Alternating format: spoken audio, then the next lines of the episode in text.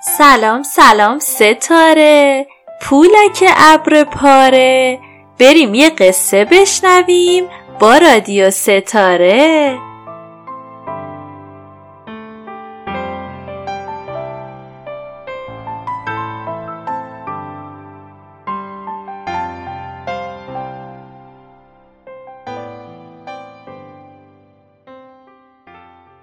این داستان امانتی گلدونه.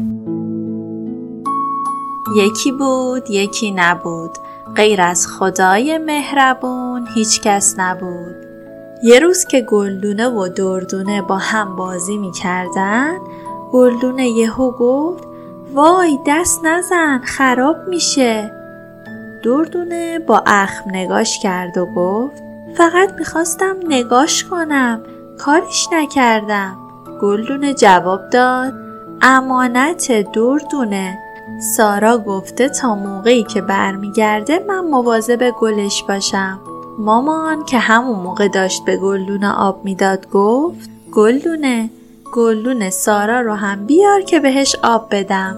ولی گلدونه گفت وای نه مامان اگه تکونش بدم ممکنه ساقش بشکنه. خودم همینجا به گلدون آب میدم. مامانش با تعجب بهش نگاه کرد و لبخندی زد و مشغول آب دادن به گلها شد. مادر بزرگ توی حیات نشسته بود و داشت آفتاب می‌گرفت. تا گلدونه رو دید گفت گلدونه پرده اتاقت رو کنار بزن تا نور آفتاب به گلدون سارا هم بخوره. گلها به نور خورشید احتیاج دارن. گلدونه دستپاچه گفت نه مامان بزرگ ممکنه برگای کوچولوی گل توی آفتاب بسوزه. گلدونه خیلی نگران گلدون سارا بود. با خودش می‌گفت گلدون سارا امانته. هفته بعد که سارا برگرده باید گلدون سالم و قشنگ باشه. گلدونه تا می‌تونست پای گلدون آب میریخت و صبح تا شب کارش شده بود نشستن کنار گلدون. اما بچه ها برگهای گل کم کم پژمرده شد و رنگشون زرد و زشت شد. گلدونه با گریه پیش مادرش رفت و گفت مامان بیا ببین گل سارا داره خشک میشه. بعدم همونطوری که گریه می‌کرد گفت من خیلی مواظبش بودم. روزی چند بار براش آب میریختم. نمیذاشتم کسی به گلش دست بزنه.